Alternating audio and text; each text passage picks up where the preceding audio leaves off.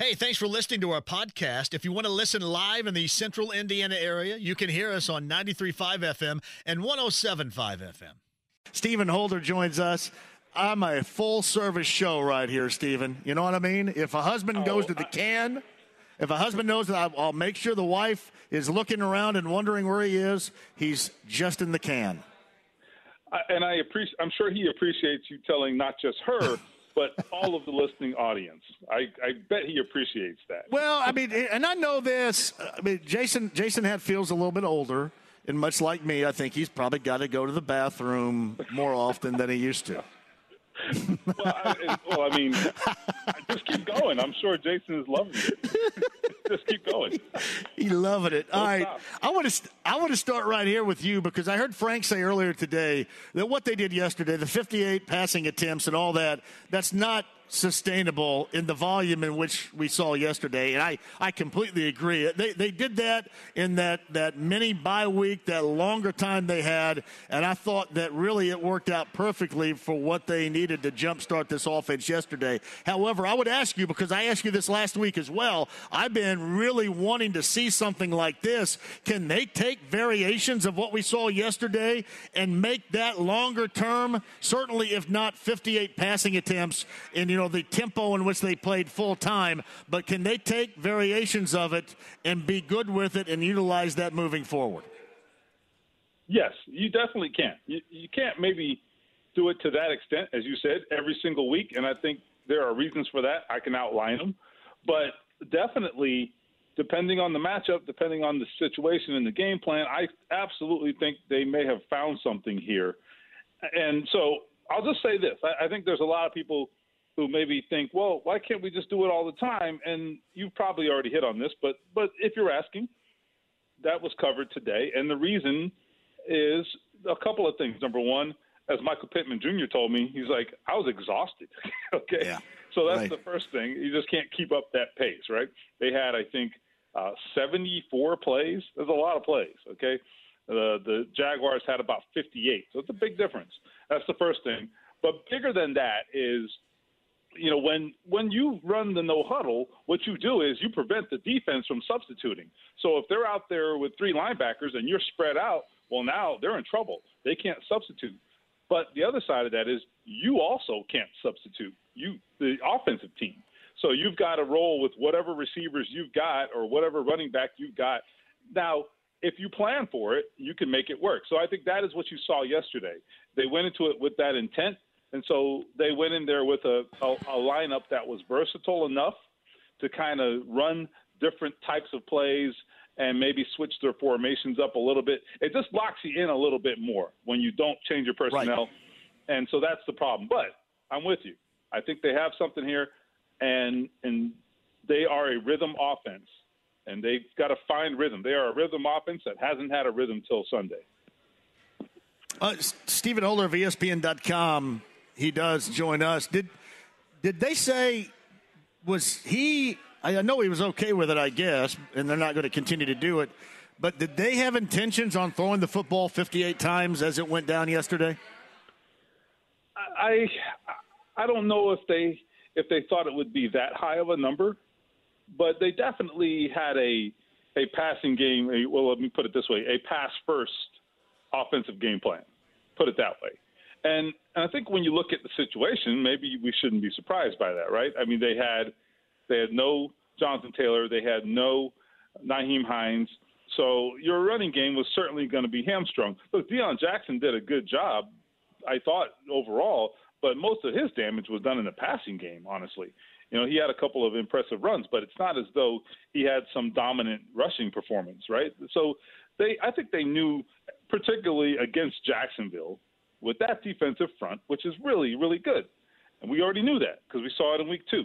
I think they knew there wasn't a lot of sense in banging their heads against the wall. And that's the thing I will say about this coaching staff. I'll give them credit for this the last couple of weeks.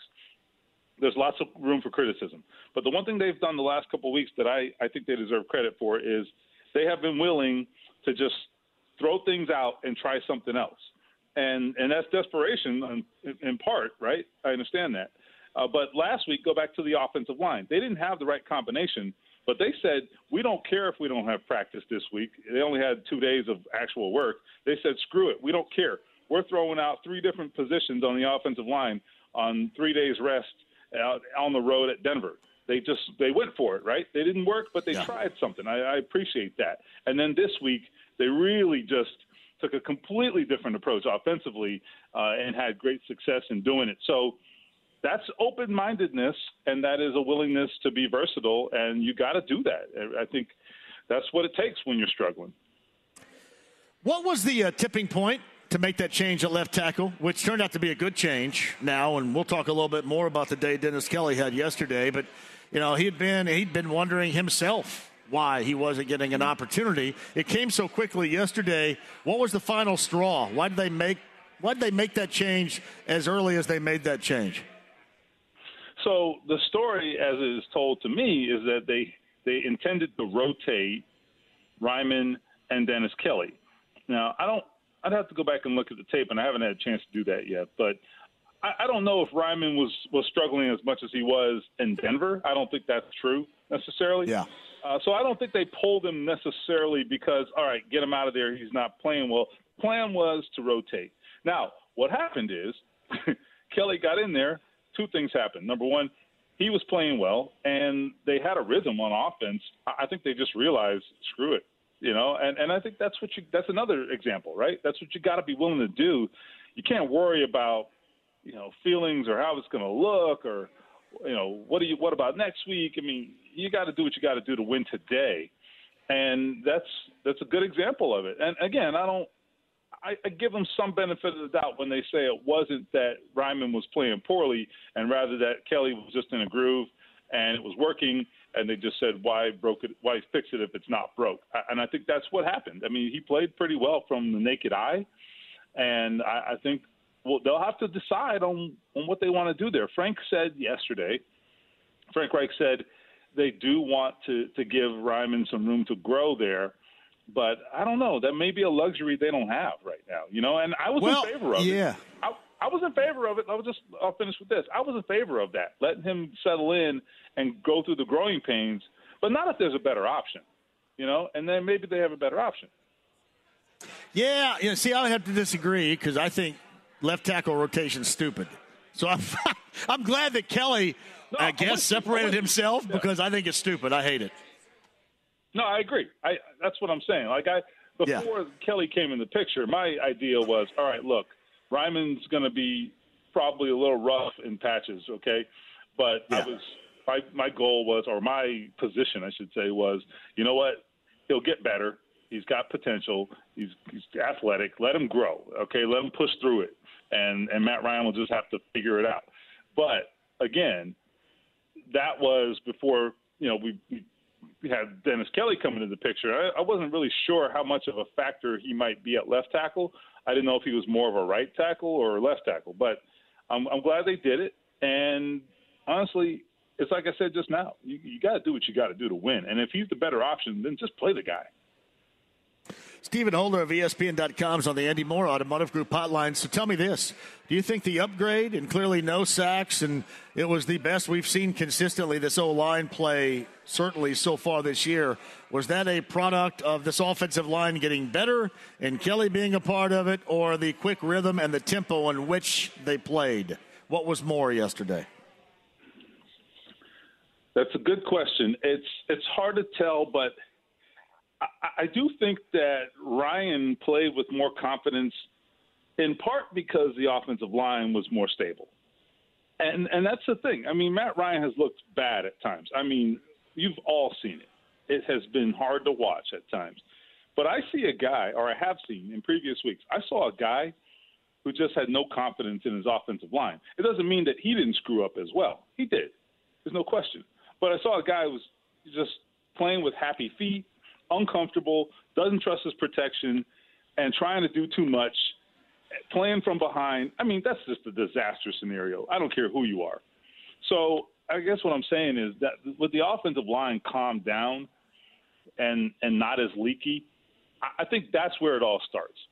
Because frankly, they still made some throws down the field yesterday that required them to hold up in protection. He got the ball out faster, and that's a product of the game plan – and his willingness to to be decisive, Matt Ryan.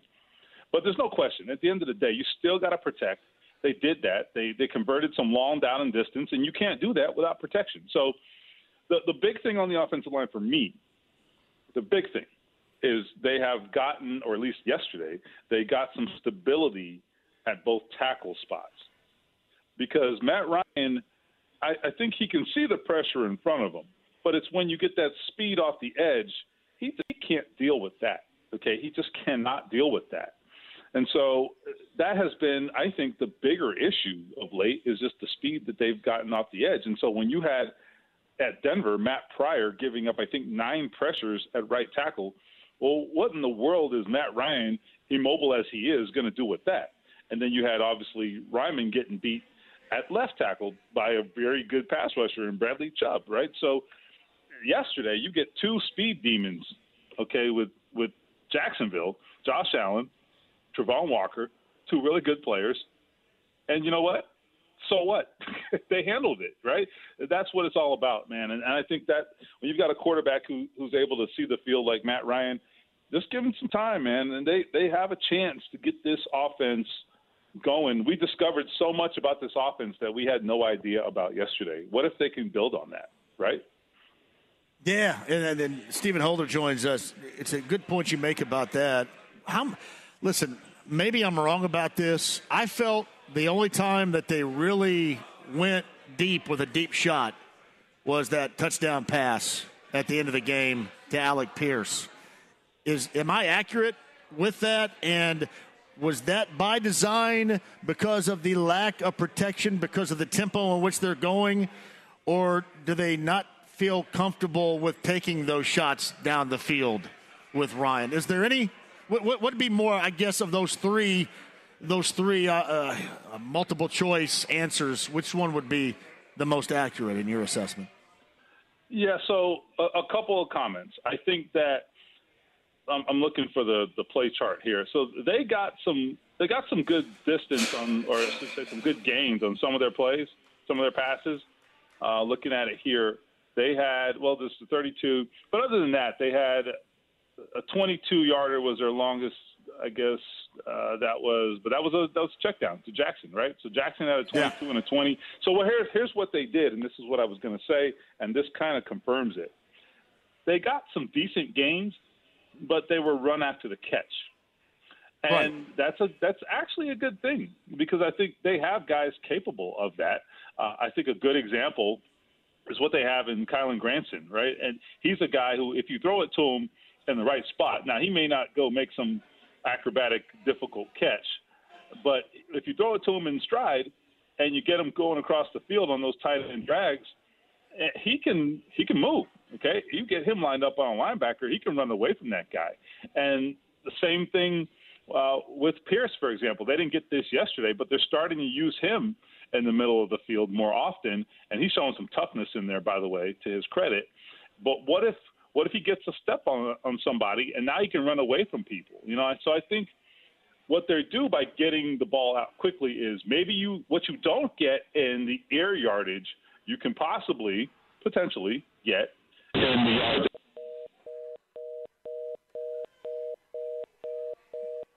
That was really weird right there. What the hell kind of sound was that? Was that Satan hopping in on there, Kyle? What the hell happened there? Did we just get hit by an asteroid? What the hell's going on with that? uh, Kyle, are you still there? Yeah, I'm here, and it, uh, I tried calling them back, and went straight to uh, voicemail. So he well, he's probably still talking. Are you? Are we all still here? Did we just get hit by an asteroid? I got to call Bruce Willis. I don't think I've been doing this show or pretty close to it for the better part of uh, 17, 18 years, and I don't think I've ever heard a sound like that. Back with us on the Andy Moore Automotive Group hotline. Clearly, we were not hit by an asteroid. It's something cellular, what I guess. I, I, I don't know. What, what I don't know, but we just heard the weirdest sound. I thought, I thought, I said we either got hit by an asteroid or Satan intervened or something. Something was going on. I'd never heard a sound like that before. It was weird. I don't know. so we're okay. I don't know where where were we? Where were we right there? Go back, go back, backpedal about yeah. 15 seconds prior to calling us back and right. and inform us what we, you were talking about. Yeah. So so what I was saying was what they didn't get maybe in in stretching the field with with the air yards, maybe they can get it with um, getting the, the yards after catch. You know, and I think they have the guys who are capable of that. I mean, you know, look at the guys they have. I mean, Pierce is certainly capable of that. Uh, Pittman is definitely capable of that. He's demonstrated that, I think, for three years. Uh, you've got Jelani Woods, I think, has some potential for that. Kylen Granson. So you've got a quarterback who can who can get the ball to people in stride and in rhythm, and then you have pass catchers who have the ability, the potential at least, to get some yards after the catch. So, so if you can't protect, do the next best thing. get the ball to to guys quicker and let them do the work on the other end. I think either one gets you where you want to go. Right now, ultimately, you're going to need some explosive plays at times, particularly if you get coverages that encourage it. And and I think at least we saw them do that on that last touchdown to Pierce. So so they have that ability too, but I think they're they're more likely to get the big plays the other way. It's uh, Stephen Holder of ESPN.com on the Andy Moore Automotive Group hotline. He talked about that offensively in that final play with Alec Pierce going over the top like that on that one-on-one coverage. Uh, really, and I'm sure you've probably done this. If you go back and watch that play a number of times, there were some really interesting things going on. First of all, I was really surprised that that particular officiating crew did not throw a flag for roughing the passer as low as that hit on Ryan was. He still got the ball off, and you can. I'll, I'll, give you everything, and you can just go ahead and talk about that play in general in just a second. But uh, it, the ball was perfectly thrown, even with that low hit, and then the hand fighting that was going on for Pierce to finally get separation from Shaquill Griffin. It was amazing to watch the play within the play materialize to make that touchdown. It really was. Yeah, if, if, if the listeners haven't seen it, it, it's on my Twitter feed. You can go find it. I have the coach's film version of that play, so you can see the whole overview, everything you're talking about. And I, I think that I'll start with the the hit on Matt Ryan. I think that I have seen that exact play flagged so many times. I mean, it looks like the kind of call that you see against Tom Brady every week. I mean, yeah. I was stunned. I was kind of stunned. I didn't see it live, but then seeing it later, I really was stunned that that wasn't called. I mean, that is, I thought that's exactly the kind of play they're trying to legislate to get the the low hits out on the quarterback. Uh, I mean, that's how you blow a knee out, frankly. And where would we be after that happens, right? So, uh, whole other conversation. Anyway, uh, on the on the perimeter with Pierce, love it because here's the thing I love his description of it. We talked to him in the locker room, and he he was talking about how, you know, he he'd been working on getting off of his press, getting off of press coverage, and one of the things that Reggie Wayne and others have been trying to impart on him is to be patient. And so, what I mean by that is, you know, you you envision dealing with press coverage as being like, you know, get being really fast off of the line so that they can't get hands on you and, and maybe eluding that press. Instead, what he did was he didn't immediately uh, give give the indication that he's going deep. He kind of gave him a stutter step and and made him have to kind of hesitate. Shaquill Griffin, the corner, and and then was patient about it. And then based on Shaquill Griffin's reaction, he was able to to find some space and go around him. And I think that's exactly what you want. You want a guy who who understands and matchups. He understands matchups, and and I love what he said. He told me after the game. He said, you know, that's my favorite part of the game is the one-on-one matchup. That guy is is quiet and he's kind of unassuming, right? But let me tell you something. Uh, the people who scouted him, and someone reinforced this to me yesterday. They said he is one of the most competitive guys they've ever seen. One of the most competitive guys they've ever scouted. So that should tell you something about what you're dealing with there. It doesn't come across when you talk to him. It doesn't even come across when you watch him necessarily. But that guy, he wants all the smoke. And I, I'm telling you, I'm I'm sold. He has sold me the last couple of weeks. I wasn't sure about this kid, but he is getting better and better, and he is not afraid. Rodney McLeod in that secondary had a really nice afternoon. Was that a product of the running game going wild against this Colts defense, or was he just literally all over the field making plays? I think it's the latter. I think it's him being all over the field. Uh, they do have to clean up those run fits, and, and guys have to make sure they're in their lanes. That's an execution problem, I think. So that's a that's a good thing. If it's going to happen, you want it to be an execution problem that you can address. Now on, on McLeod, I think I, so. We talked to him today, in fact, and one of the things I asked him was, you know, how much of this is just you being an experienced and smart player and just anticipating things. Uh, it, a lot of it is, he said. You know, he's seen every every formation. He's seen every sort of uh, offensive alignment, attack, every every you know pre snap motion. He's seen it all. And there was a play that I don't know if anyone remembers it, and I can't remember if it was a third down or not, but there's a play where they try to run a screen, and McLeod's got a an offensive lineman bearing down on him. He dives below below the block and dives and makes the tackle with one hand. It was just a spectacular play, spectacular.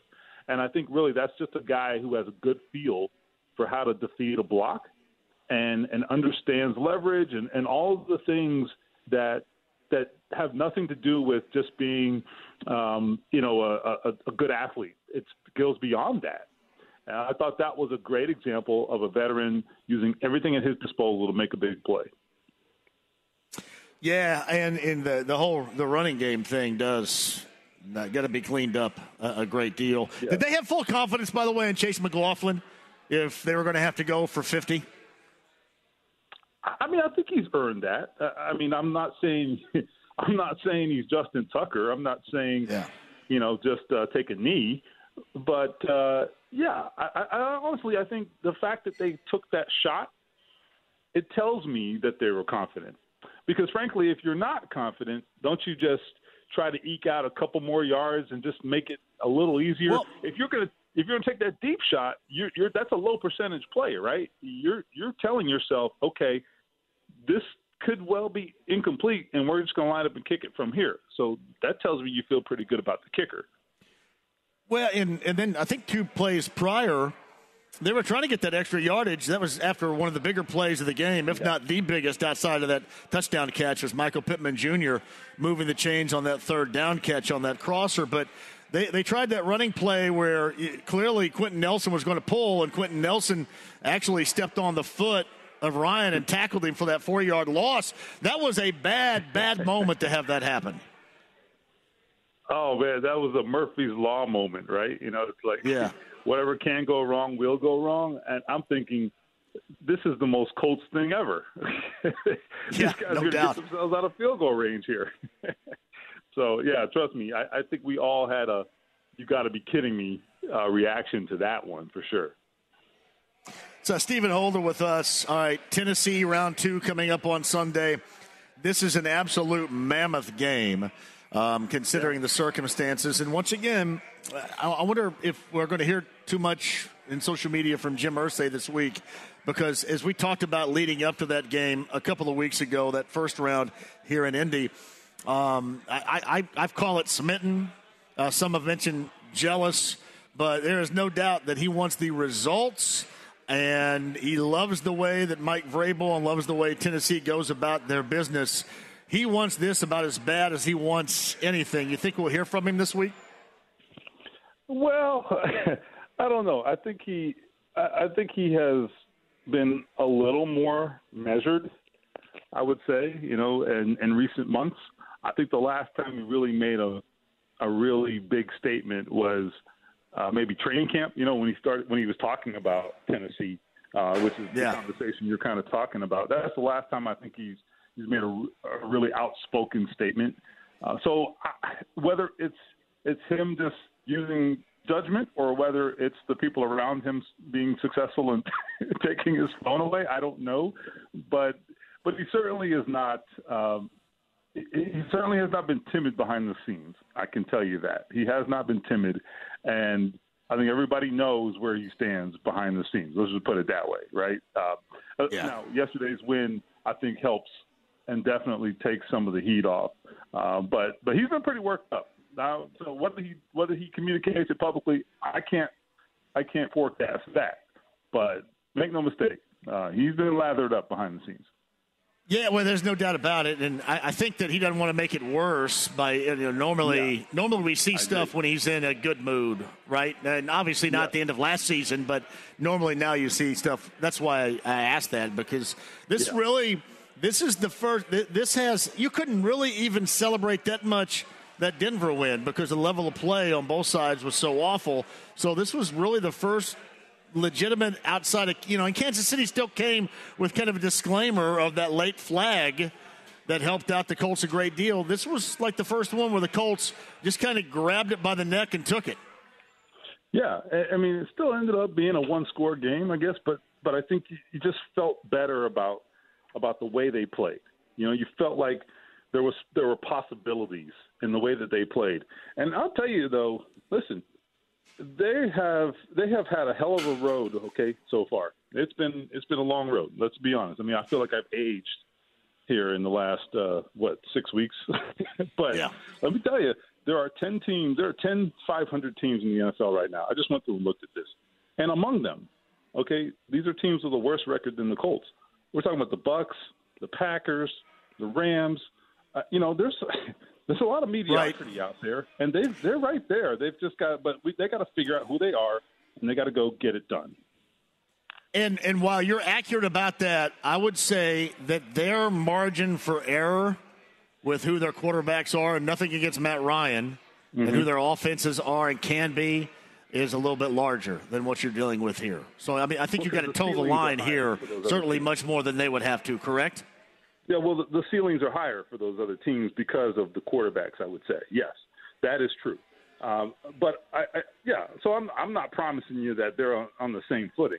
Trust me, I'm not saying that. All I'm saying is that you know, look, this is we're seeing parity like we've never seen before right now, and it's all out there. But but you got to figure out who you are, and you have to show it, and you got to prove it every single day, um, no matter where where you stand today. Hey, Stephen, I appreciate you very much so. And uh, next up, I guess I'll see you uh, a week from Sunday, the press box with no Carson Wentz here.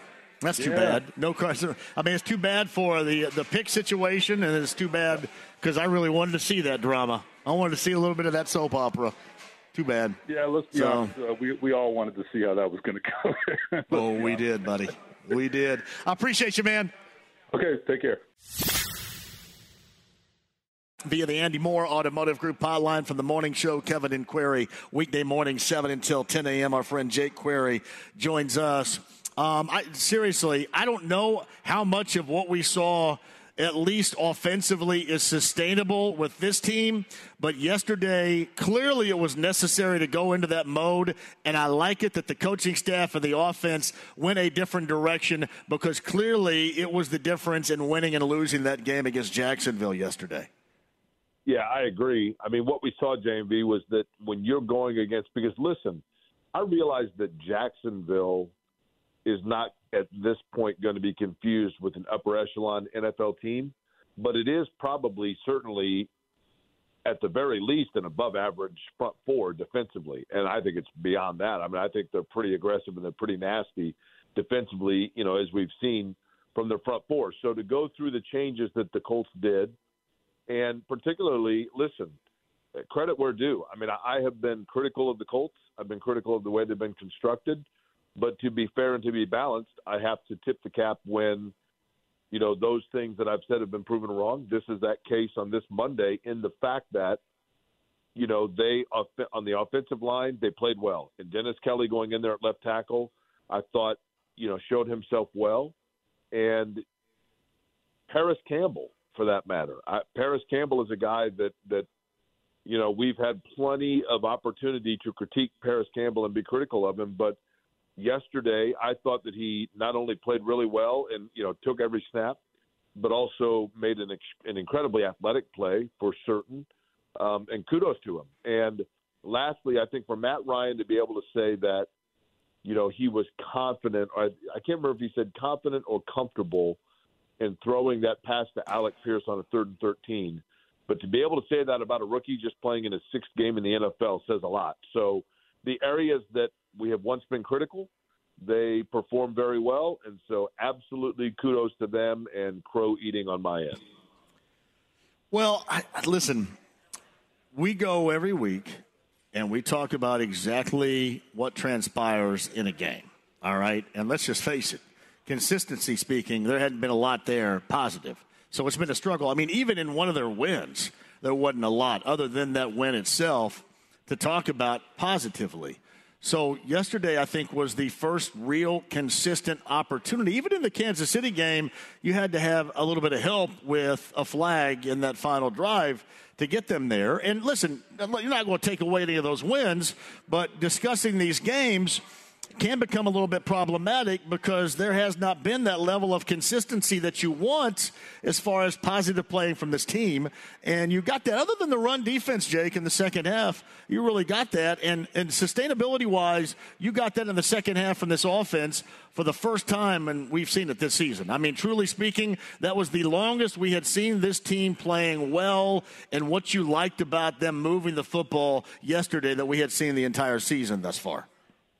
Yeah, I, listen, I, I think you know, I, I, uh, Derek Schultz and I were talking about this. I think Derek made a really good point to me when he said this was the first game that felt like the Colts went out and won, and they needed to do that, right? They needed to have a game because not listen, a win's a win. I mean, I get that, and like Jim Irsay said, what like you know, even every win looks like Raquel Welch or whatever it was he said. But the reality is that the two wins they had on their resume heading into yesterday were Kansas City who was, you know, a unsportsmanlike penalty away from stealing that game.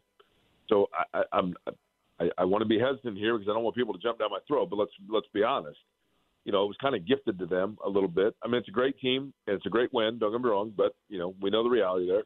And then the Denver game, which was just an ugly game all the way around, which felt like it was one of one of the two teams was going to have to win that game, and Denver certainly never took it from them. I mean, no question. You know, so this was a game where the when things were on the line, the Colts were able to make the plays necessary to take the win away. And and kudos to them for that. And I thought, listen, at the end of that game, and this is part of this is because it's Jacksonville. Don't get me wrong, but I think a really good point was made this morning. Somebody called in our show and said they felt like when the Colts got the ball back after Lawrence had taken the Jaguars down and killed nine and a half minutes and scored – the Colts were only down a point, and you really did feel pretty comfortable with the way their passing game was going and the rhythm Matt Ryan was in, that they were going to get themselves at the very least in field goal range. And you know, listen, kudos to them for throwing that touchdown pass, but um, I, I just thought they, when it came down to it, the Colts exerted themselves and did what they had to do to take that game from Jacksonville, and that from a confidence and just from a an establishment of who they are, I think was really important. So, Jake Query, the morning show, Kevin and Query, weekday morning, 7 until 10 a.m. here on 93.5 and 107.5 The Fan. He's with us via the Andy Moore Automotive Group hotline. Buffalo Wild Wings, we are in Carmel today, 146th Street. Also with our friends from Zinc and Bud Light. You know, when you watch that final touchdown pass play to Alec Pierce. You notice there was a lot going on in that play? I, I documented this earlier. Considering the uh, officiating crew that we were talking about, I was surprised that there was not a roughing the passer call because there was a low hit as Ryan delivered that as perfectly as you could. And then when you look at Alec Pierce and Shaquill Griffin going at it with the hand fighting, and then for Pierce to get that separation at the end and haul it home, there was a lot of beauty and a lot of stuff going on in that one single pass play itself. Totally agree. Um, I think Matt Ryan said it well when he essentially said that when it comes to Alec Pierce, he is very confident in his ability to get that separation. And what I think makes Alec Pierce unique as a receiver, aside from being a rookie and being able to do that, he's able to get separation twice, if that makes sense, John. He can get separation at the line with just his burst off the line, but then his ability to separate from the defender by, I'm not saying push off, by getting himself – his body strength and control to get himself space and then you know take a ball away.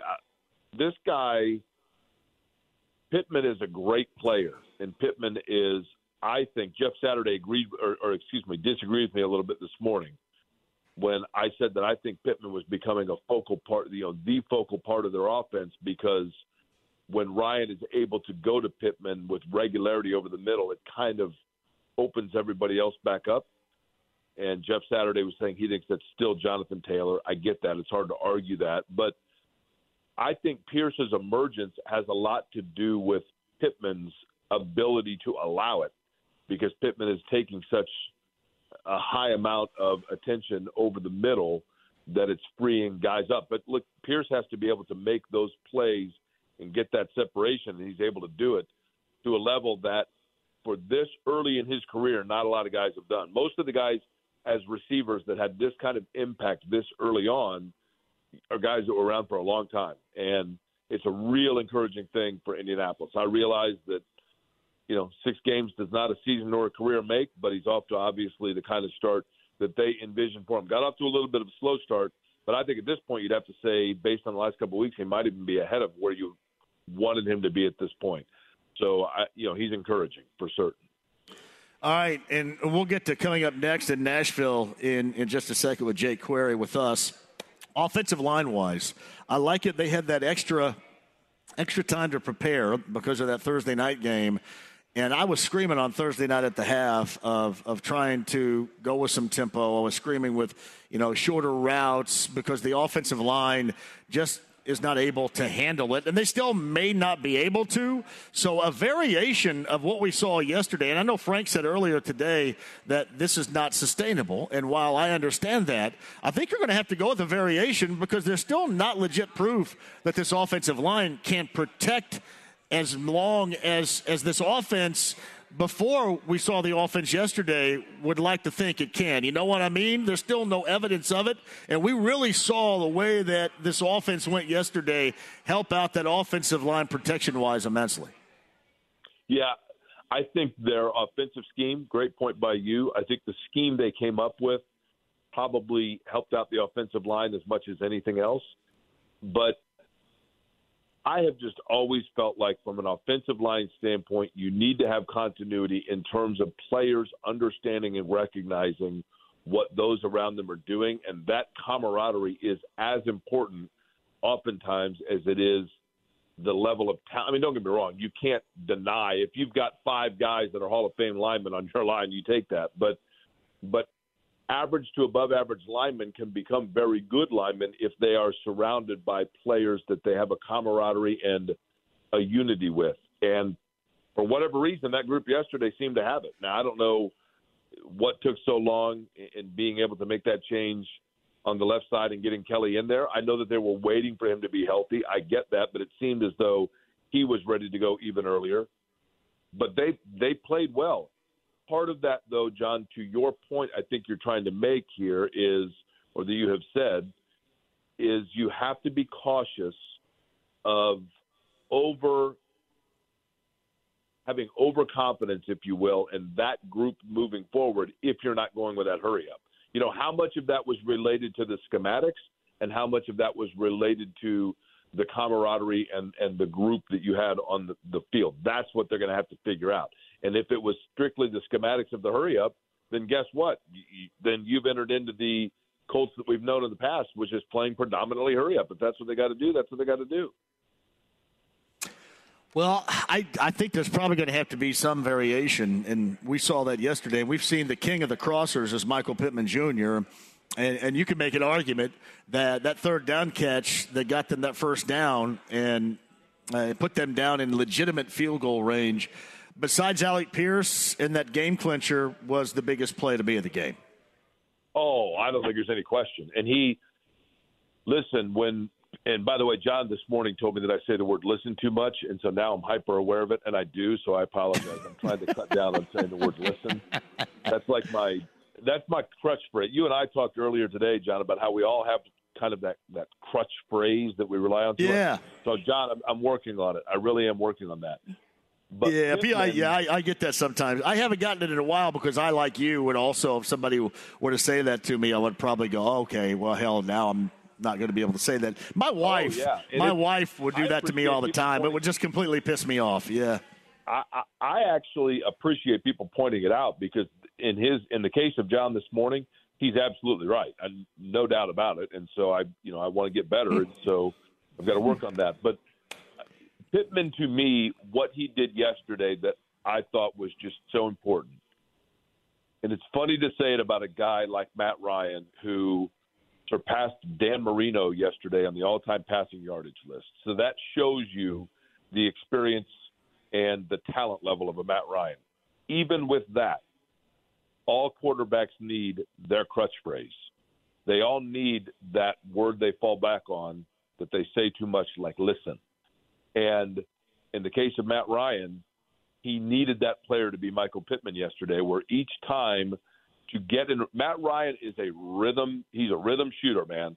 And we've all seen games where Steph Curry, the ball wasn't falling for him, but he kept shooting until those shots start coming in, and then holy cow, look out. And I think the same can be said for Matt Ryan. If you can get Matt Ryan in rhythm and you can get him comfortable, then all of a sudden, holy cow, look out, he can start rolling a little bit. And I think Michael Pittman was the guy that provided that comfort level for him yesterday that allowed that rhythm to start going. And it was great to see. I think Michael Pittman Jr. is has really. I, I mean, we knew he was a, a you know obviously a great player, but he was that was his best outing yesterday, and it was exactly what they needed because it is my opinion. I'm not saying it's right, but it's my opinion and observation that when Pittman is rolling like that, that then frees everything else up. And if I'm Alec Pierce and I'm Parris Campbell, Michael Pittman Jr. yesterday absolutely worked his way onto my Christmas card list because that frees everything else up off of it, which is huge, in particular in a game when you don't have Jonathan Taylor, who's your most dynamic threat on the field for you. Jay the morning show, is with us. Um, away from yesterday's game, we'll move forward to Nashville in just a second. But speaking of Music City, they got the okay to build a new stadium, and I had thought that it was going to be one and done for a Super Bowl for Indy anyway. Does this not even more solidify that fact now, moving forward, when Nashville gets this new stadium, right? And uh, Super Bowl wise, there you go correct, and no more Indy. That's that was always been my thought, but uh, I think it's even more so now with that news today. I think that's fair. I don't know that Indianapolis necessarily wanted to push all in again on getting another Super Bowl anytime soon for a number of reasons. Um, but it didn't seem to me like the the I don't want to speak for the Super Bowl committee or what would be a, a redo of that, but it seems to me like yeah. they were kind of aware that that listen, it's see there I go again. Um, it was great. I mean, everything was perfect. Everything. It almost felt like John, when you're talking about February Indianapolis weather, you don't want to have to test that again because it was so perfect. It was the walk off. Yeah. And I get why people would want to have it again. I have not seen. I will be curious to see. Maybe it's out there. What the public subsidy dollars are going. You know what the amount is going into a new stadium for the Titans. I am Rob Kendall and I are spirit animals in this regard. If you listen to to Rob in the midday on WIBC, I know that he is very opposed to public subsidy for sports venues, as am I. I I'm not saying not at all, but I think there should be a cap on it. I realize the importance of sports in this community, and I'm thankful that it allows us to have very enjoyable jobs and for people to have something to to civically rally around. I understand the importance of sports here but I'm curious the amount that is going into it because you know, how old is Nissan Stadium? 25 years old, 24 years old? Yeah. It is amazing to me to think that we are already. What year is this for Lucas Oil Stadium? This year 15? Oh, is it 17? 09, 08 or 09? 09? Was it so you're 14, maybe 13 or 14, which okay. means it's already 50% the age that the RCA Dome was when we imploded it. I don't think Lucas Oil Stadium in any way, shape, or form. I've never heard a single rumbling that, that there would ever be talk about replacing it. But at what point do you start entering that arena? I just think it's kind of a dangerous precedent. But that state, all of that said, that stadium looks really nice that they're proposing in Nashville, and it's going to be right next to the area where the IndyCar track goes through. So I've seen that area, and I can tell you that is it's kind of like that old stamping plant we have on on our west side. It's an area in Nashville that absolutely will be welcomed to have something go in there, and that I would assume the current stadium becomes a park an expanded parking lot. But it's an area that they could definitely use some upgrade to. So in that regard, it's cool. and, and just because yesterday, just because you asked, and I want to put it this way, uh, Nissan Stadium was erected in 1999. I just wanted to say erected, really. I didn't care. I could have said built, constructed, but I chose erected just because I wanted to. 1999. it was. Well, I think before that, did they play in Memphis and then they played at Vanderbilt? The uh, the old Houston Oilers, they were all over the map there in Tennessee for a while. Yeah. Were they watching Phoebe Cates coming out of the pool in 1999? Is that what happened? yeah. Memphis, they were in Memphis. They played at the Liberty Bowl then, and then played at Vanderbilt. So in the Nissan Stadium in 1999. All right, um, we know this that Jim Irsay has been very outspoken, and he was before that first Tennessee game here. Incredibly disappointing with the loss. Uh, very outspoken about how he wants to see his team beat the Titans. How much of that do you think? I've called it smitten. I've called it a little bit of jealousy. How much do you think that that is the true case with the Colts owner, considering the success, the most recent success Tennessee's had, and how he's kind of wanted not just that success, but really this is how this Colts team is supposed to play. Kind of like they play in Nashville. They were built. Is it smitten? Is it a little bit of jealousy with the Colts owner there, you think? I think the blueprint is there that he sees on what he would love to recapture for his franchise, no question. When the AFC South was first formed for a brief moment there, the Titans were the team to beat. They came in here, and I, I think the Colts brass has always, Jim Irsay included, certainly Bill Polian, I think they've always felt a slight on the number of fans that were here rooting for the Titans – in the first ever home playoff game in the history of this franchise. And I know this franchise has had a gabillion great things happen to it since then, but I don't know that you ever forget your first slight. And I think that Jim Irsay kind of feels like that was, and it was the divisional foe which made it worse. And then the Colts took over the division and owned it for so long that I think it's been very surreal and bizarre for him to see another franchise take that back. So yes, yeah. especially considering – they play the way that the Colts have always prided themselves on what they're building. Going back now, not just this GM, but the one before. Winning in the trenches, punch you in the mouth, being strong, being built for January, you know, run the damn ball, all of that. All of those things that the Colts have preached, the Titans have executed. And that has to, to still sting a little bit. Yeah, yesterday it was throw the damn ball. Jake Query joins us on the Andy Moore Automotive Group hotline. Before I let you go, uh, both Joe Reitz and Bill Brooks told me this yesterday, and I'm kind of curious where you, you are on this because normally we think that coming off a bye week is, you know, a bit of an advantage for a team like Tennessee. But they explained that maybe it can be a disadvantage because these guys bail out, get out of football mode, and it's tough to restart that once you get out of it the, the week leading back up to that next game. You buy that? Now say that one more time. They they say that it's almost opposite as far as the advantage is concerned. That the the disadvantage is more having the bye week and coming back from it because you have to restart. Not so much an advantage because you had that week off to get healthy and feel better. Yeah, I listen, I will I will obviously defer to what guys who have gone through it have said, but I could see that. I, you know, John, I took one day off. I was off on Friday, and my buddy Mike Byron and I did our annual road trip that we do each year to memorialize our buddy Turhan. And I was gone. I mean, we, I went down to New Orleans and had a beer with Eric Ritchie, and then we, you know, Byron and I got up and, and took off on Saturday morning, and, and I was gone for two days. And even with that, getting up this morning and going into work, while I love doing it and while we had a lot to talk about and it was fun, it's still kind of a reset. You still kind of have to get your mind right to go back into work. And that was after one day off and, and basically a three day quote unquote vacation, two of them on a weekend. So I can't imagine what it's like to go through the rigors of the NFL and then all of a sudden have to reset yourself to get back. I do think from a physical standpoint, there is something to be said for allowing your body to recover. But at the same time, sometimes it's easier to just keep going, right? Just keep keep keep rolling, keep rolling, keep rolling, keep rolling.